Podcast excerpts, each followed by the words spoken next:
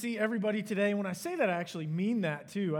I, I, I think I say that every week, but I actually mean it. It is good to see everyone.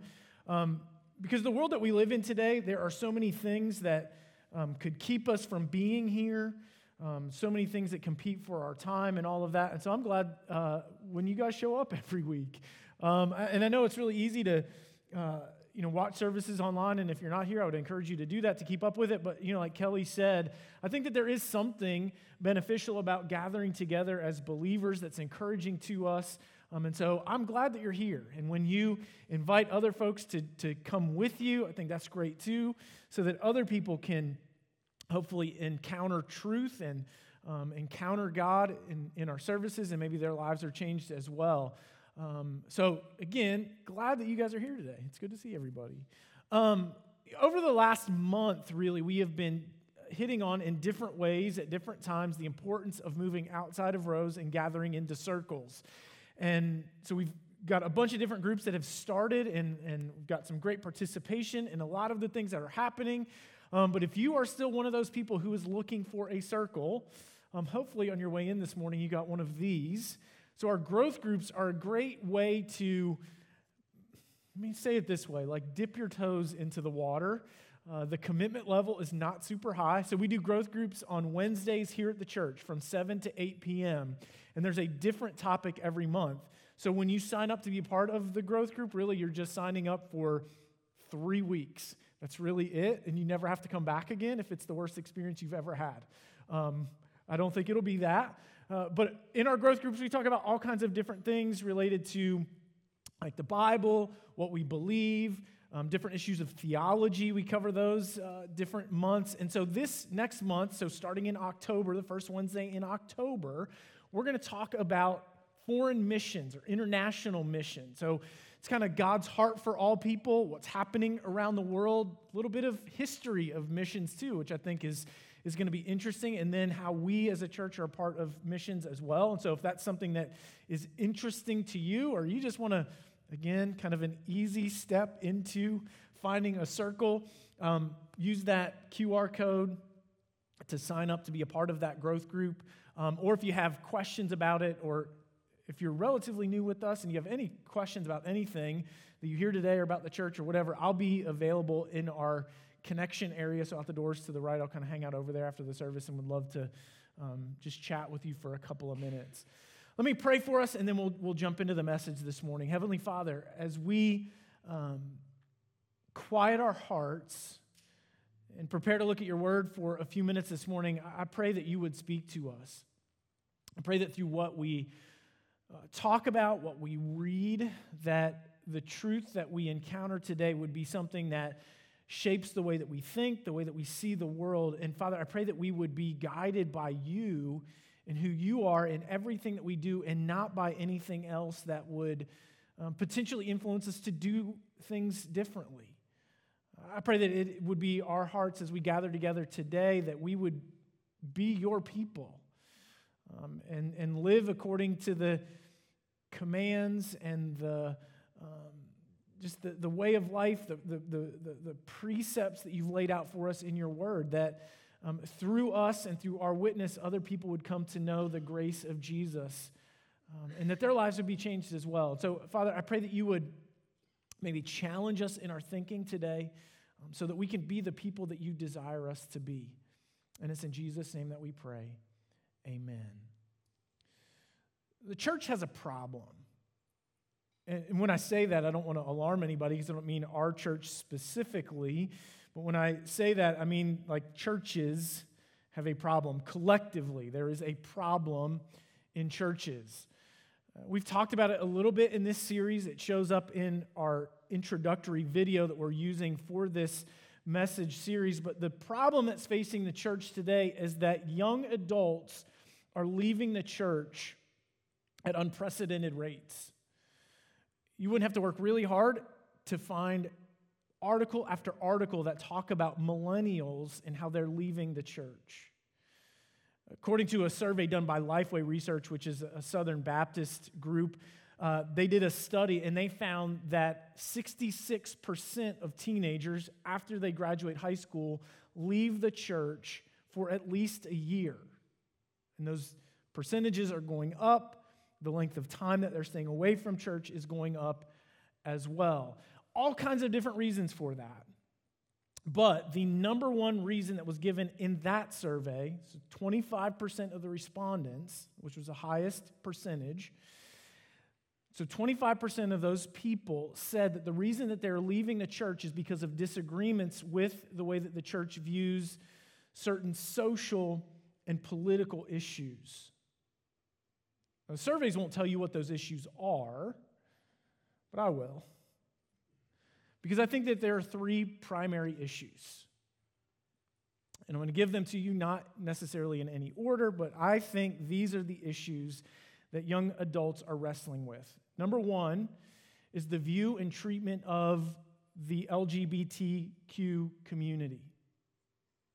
Second issue, issues of racism and social justice.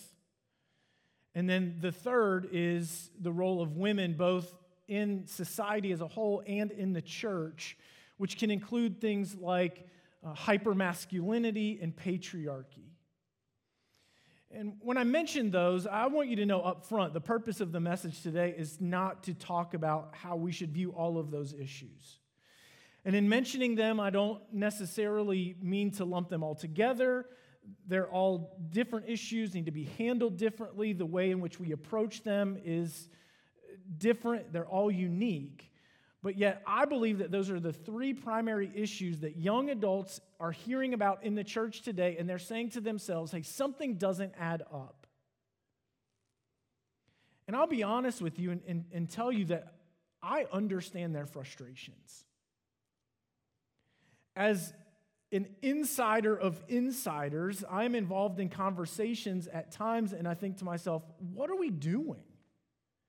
Because the predominant message in the church today is to communicate all of the things that we're against. So, to young people, we say, here are all of the things that we're against. Never tell them what we are for or even why we are for or against anything. The typical posture is to say, look at the world, it's a scary place, and here's a list of things that are wrong with the world.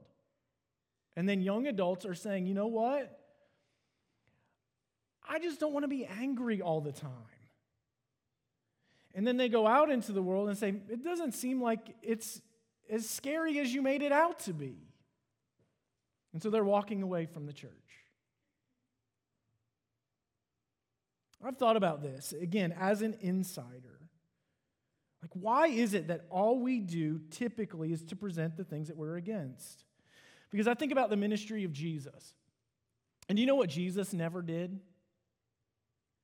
He never went to normal people or outsiders and said, You need to know all of the things that I'm against.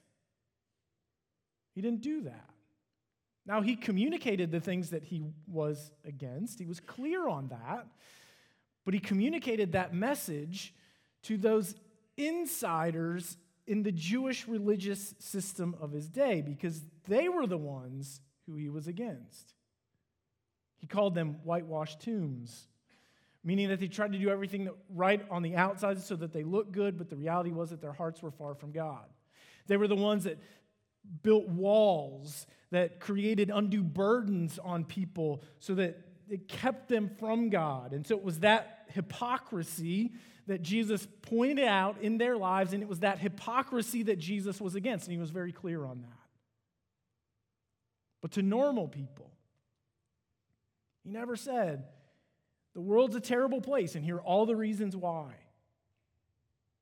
But what he did to them is he communicated a message of love and grace, a message of reconciliation with God and forgiveness of sins so that our lives can be changed.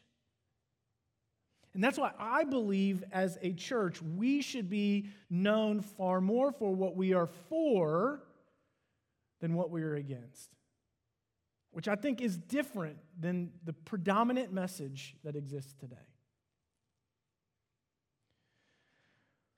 Now, having said all that, we still have these, what are culturally hot button issues.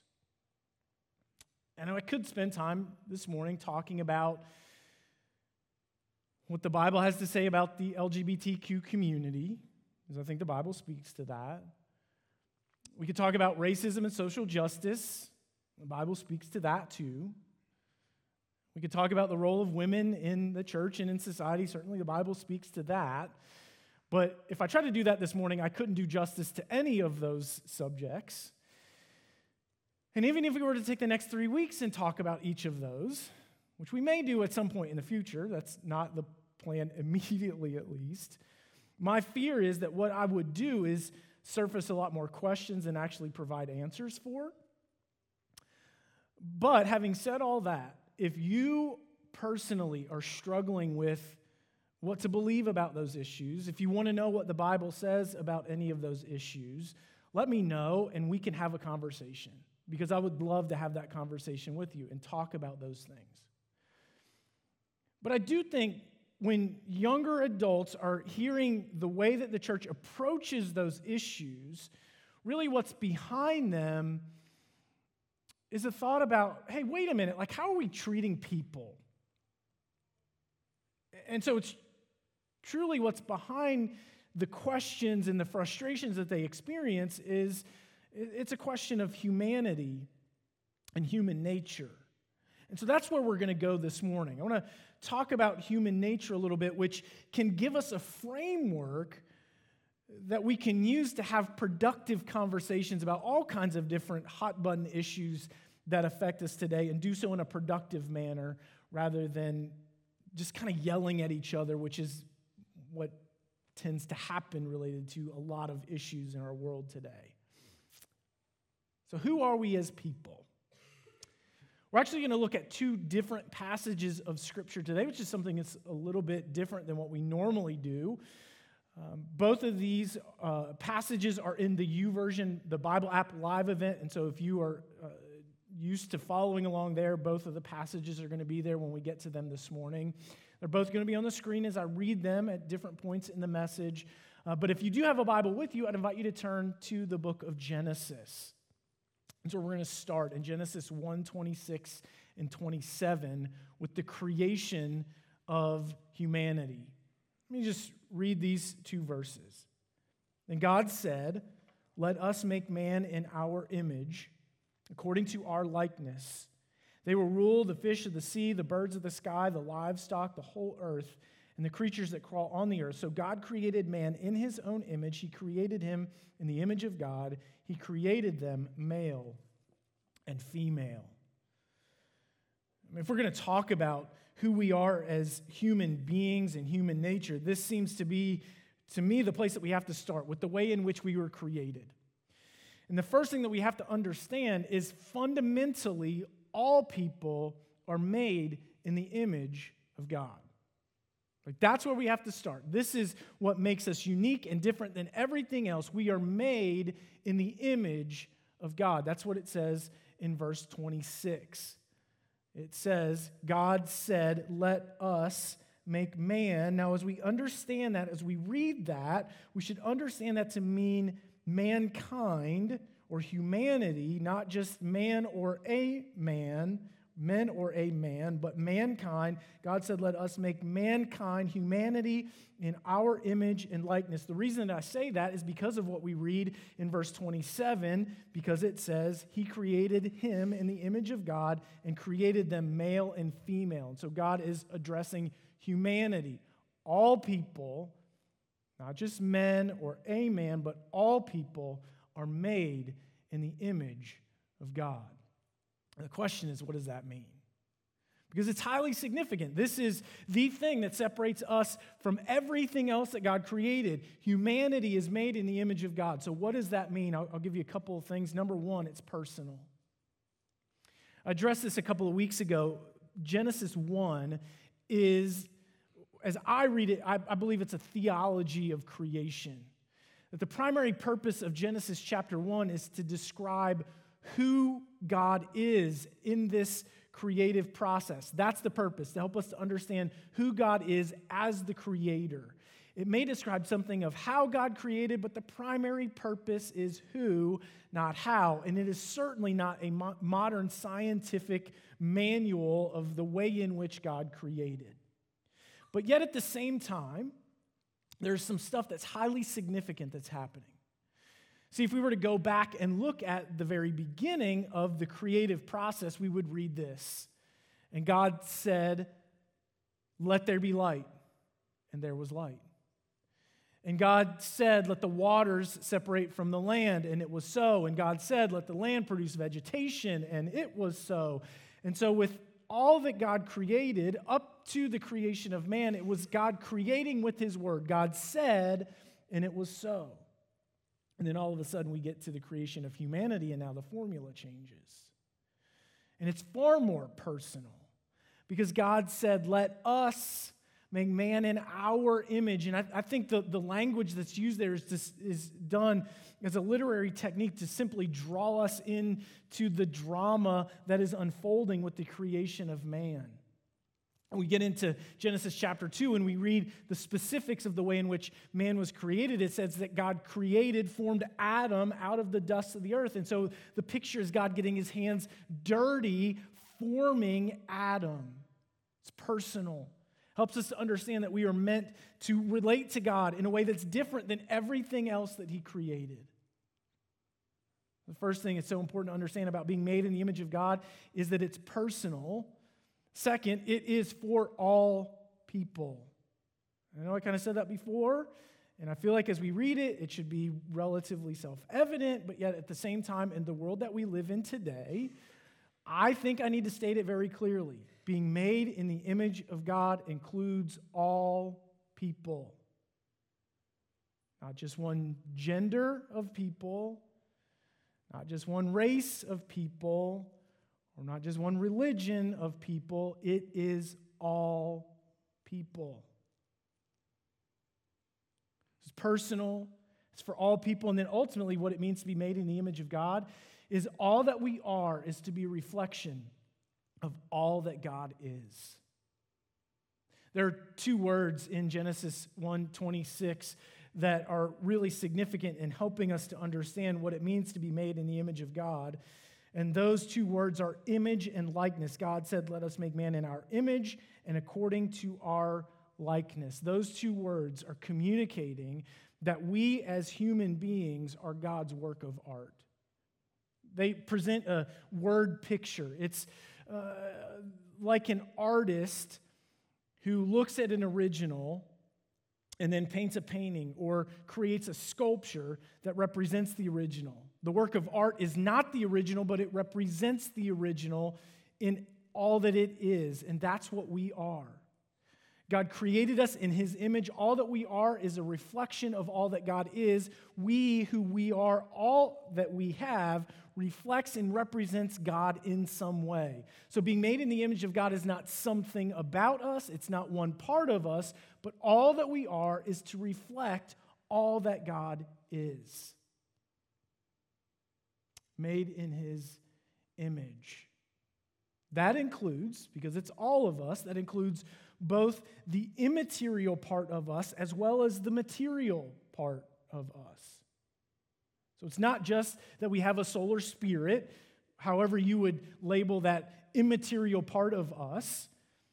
That's part of what it means to be made in the image of God, but it's not just that. It also includes who we are physically, our bodies.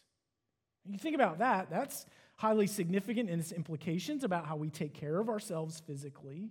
It used to be that there was a separation and kind of the immaterial was thought of as being good and the body was being evil. But I think a holistic view of being made in the image of God, it includes all of us, which includes our bodies. We need to take care of ourselves physically. May even have implications for how we think about ourselves in terms of maybe altering our bodies artificially. Like these are things that we need to wrestle through. But being made in the image of God includes all of us, both immaterial, immaterially and materially. Now, as I say that, it's important to understand that just because we have a body, it doesn't mean that God has a body in the same way that we do. So, God's not just a bigger, better version of us. And though we read anthropomorphic language, this is a really hard word to say, um, so that is a figure of speech where you ascribe human characteristics to something that is not human. So we read that language of God, like God's hands at work or God's eyes roaming to and fro. That doesn't necessarily mean that God literally has hands, nor does it necessarily mean that he literally has eyes, because God is spirit and exists everywhere.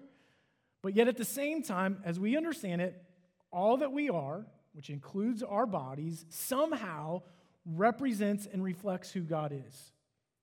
So God made humanity in his image and then placed him on the earth and gave him the capacity to rule or steward over the land as God's representative. This is what we are created for.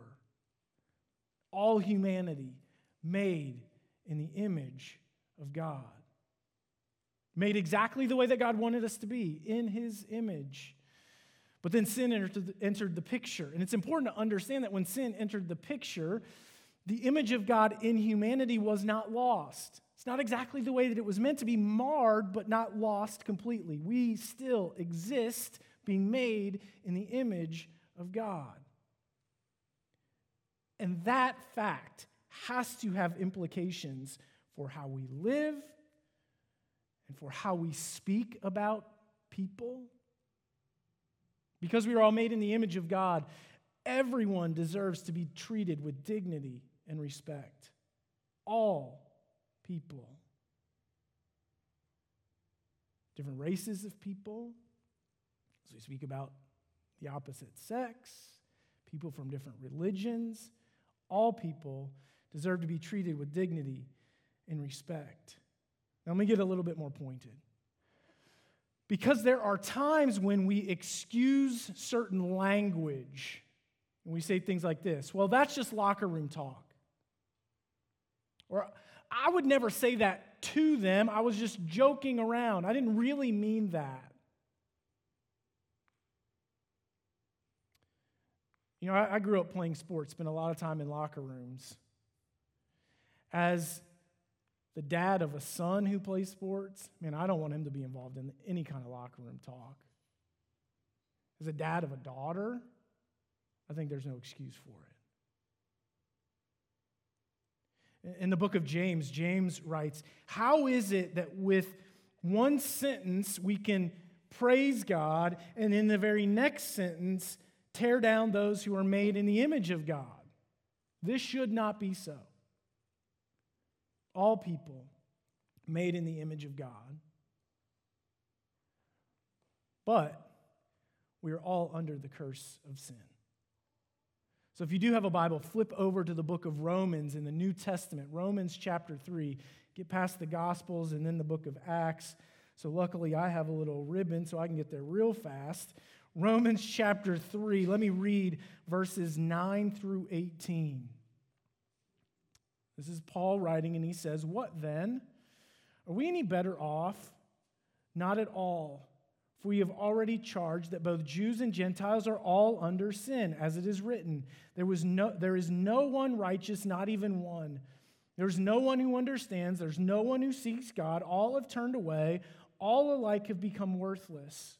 There's no one who does what is good, not even one.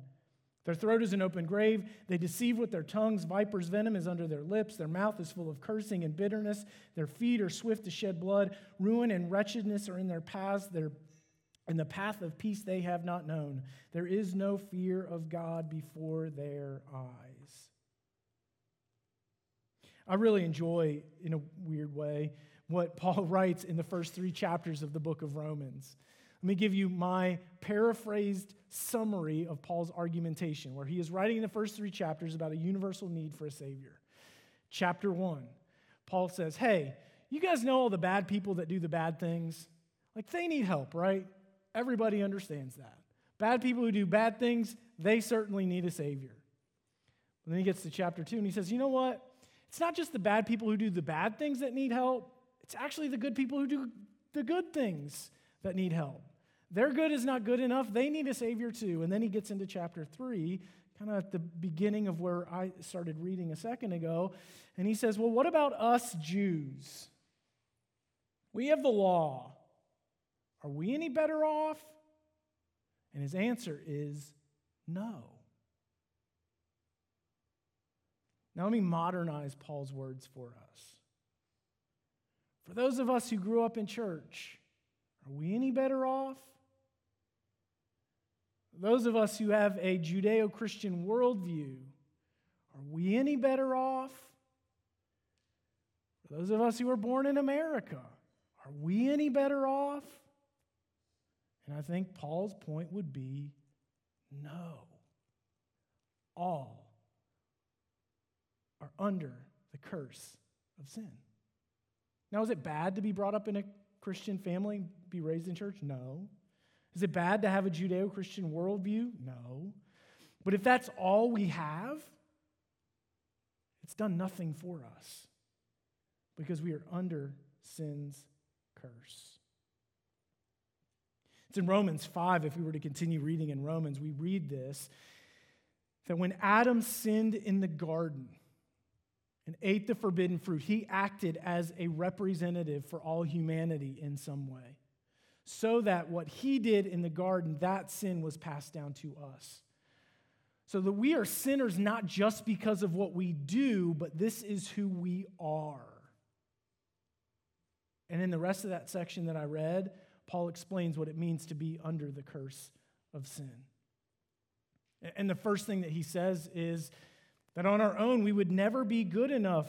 Verse 10 there's no one who's righteous, not even one, no one who does good. On our own, none of us are good enough. If there was this cosmic scale, which is in some ways the way that we think a lot of times, where we hope at the end of our lives the good outweighs the bad. The reality is, in comparison to God, the scale would never tilt in our favor. In our favor, it doesn't matter how good we are; it would never be good enough. Second thing that Paul is, is writing about as he talks about the effects of sin in our lives, he says, on our own, we would never seek after God. It's verse 11. No one who understands, no one who seeks after God. Sometimes people ask me a question like this Well, what about people who are sincere in their faith, sincere in their beliefs, whatever it is? I mean, God has to take that into consideration, doesn't He? On our own, because of the curse of sin, we would never seek after God. See, here's the problem. Let's say, in theory, we were sitting around one day and we realized, man, there has to be meaning to life. And then we went on a search for life's true meaning. That search would not lead us to finding God. At the end of the day, that would lead us to finding ourselves. See, that's what happened with Adam and Eve in the very beginning. They decided that they wanted to be their own God. So they decided that they would they were better off not listening to God's advice, listening to his commands, than doing things on their own. They decided to do it their own way, and in doing so, they made themselves God. I mentioned this a couple of weeks ago, too. I do not believe that there is truly an atheist. Now, there may be somebody who doesn't believe in a God outside of themselves, but at the end of the day, if you deny any God that exists outside of you, you are making yourself God. See, on our own, we don't seek after God, but thankfully, He seeks after us.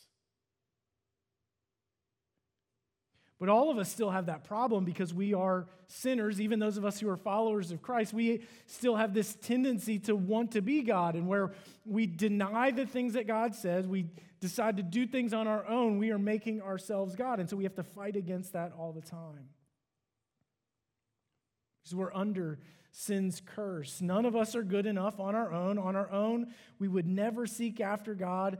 And then, third, because we are under sin's curse, if left on our own, we are capable of all kinds of evil. Verse 15, it says, Their feet are swift to shed innocent blood.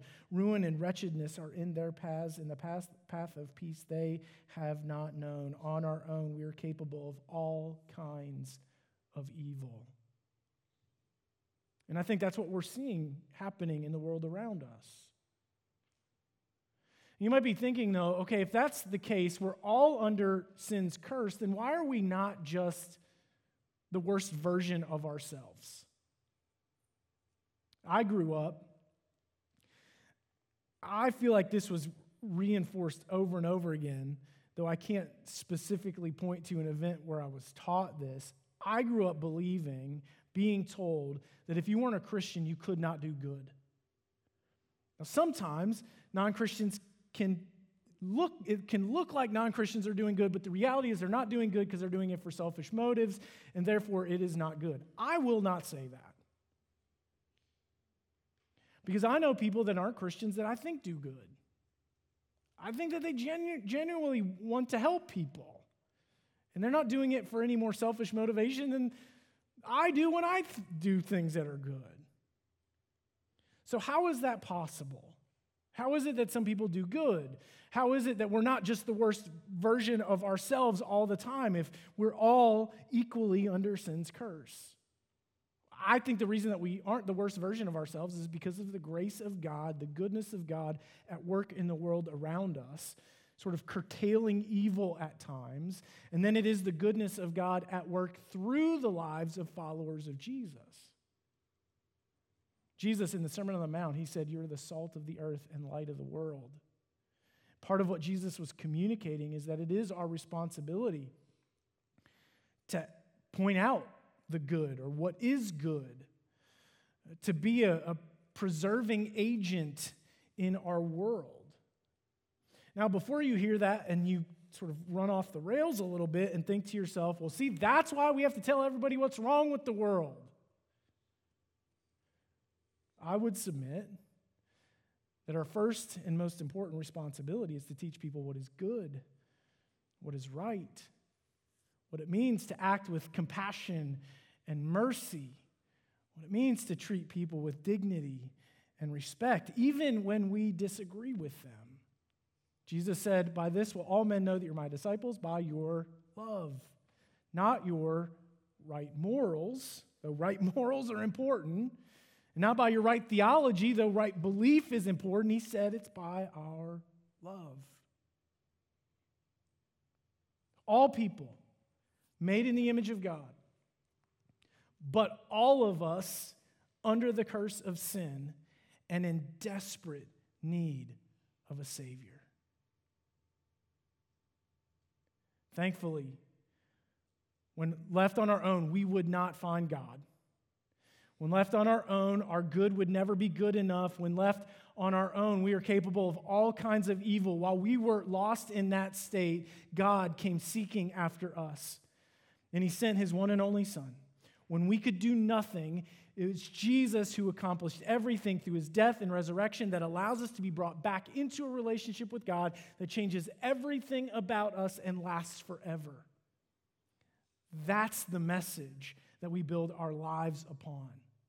Like, that's the good news that we need to stand for. That is what we are for in a world where we present everything that we are against. We are for the truth that God loves us so much that He did everything to teach us a better way to live that leads us into an eternity with Him.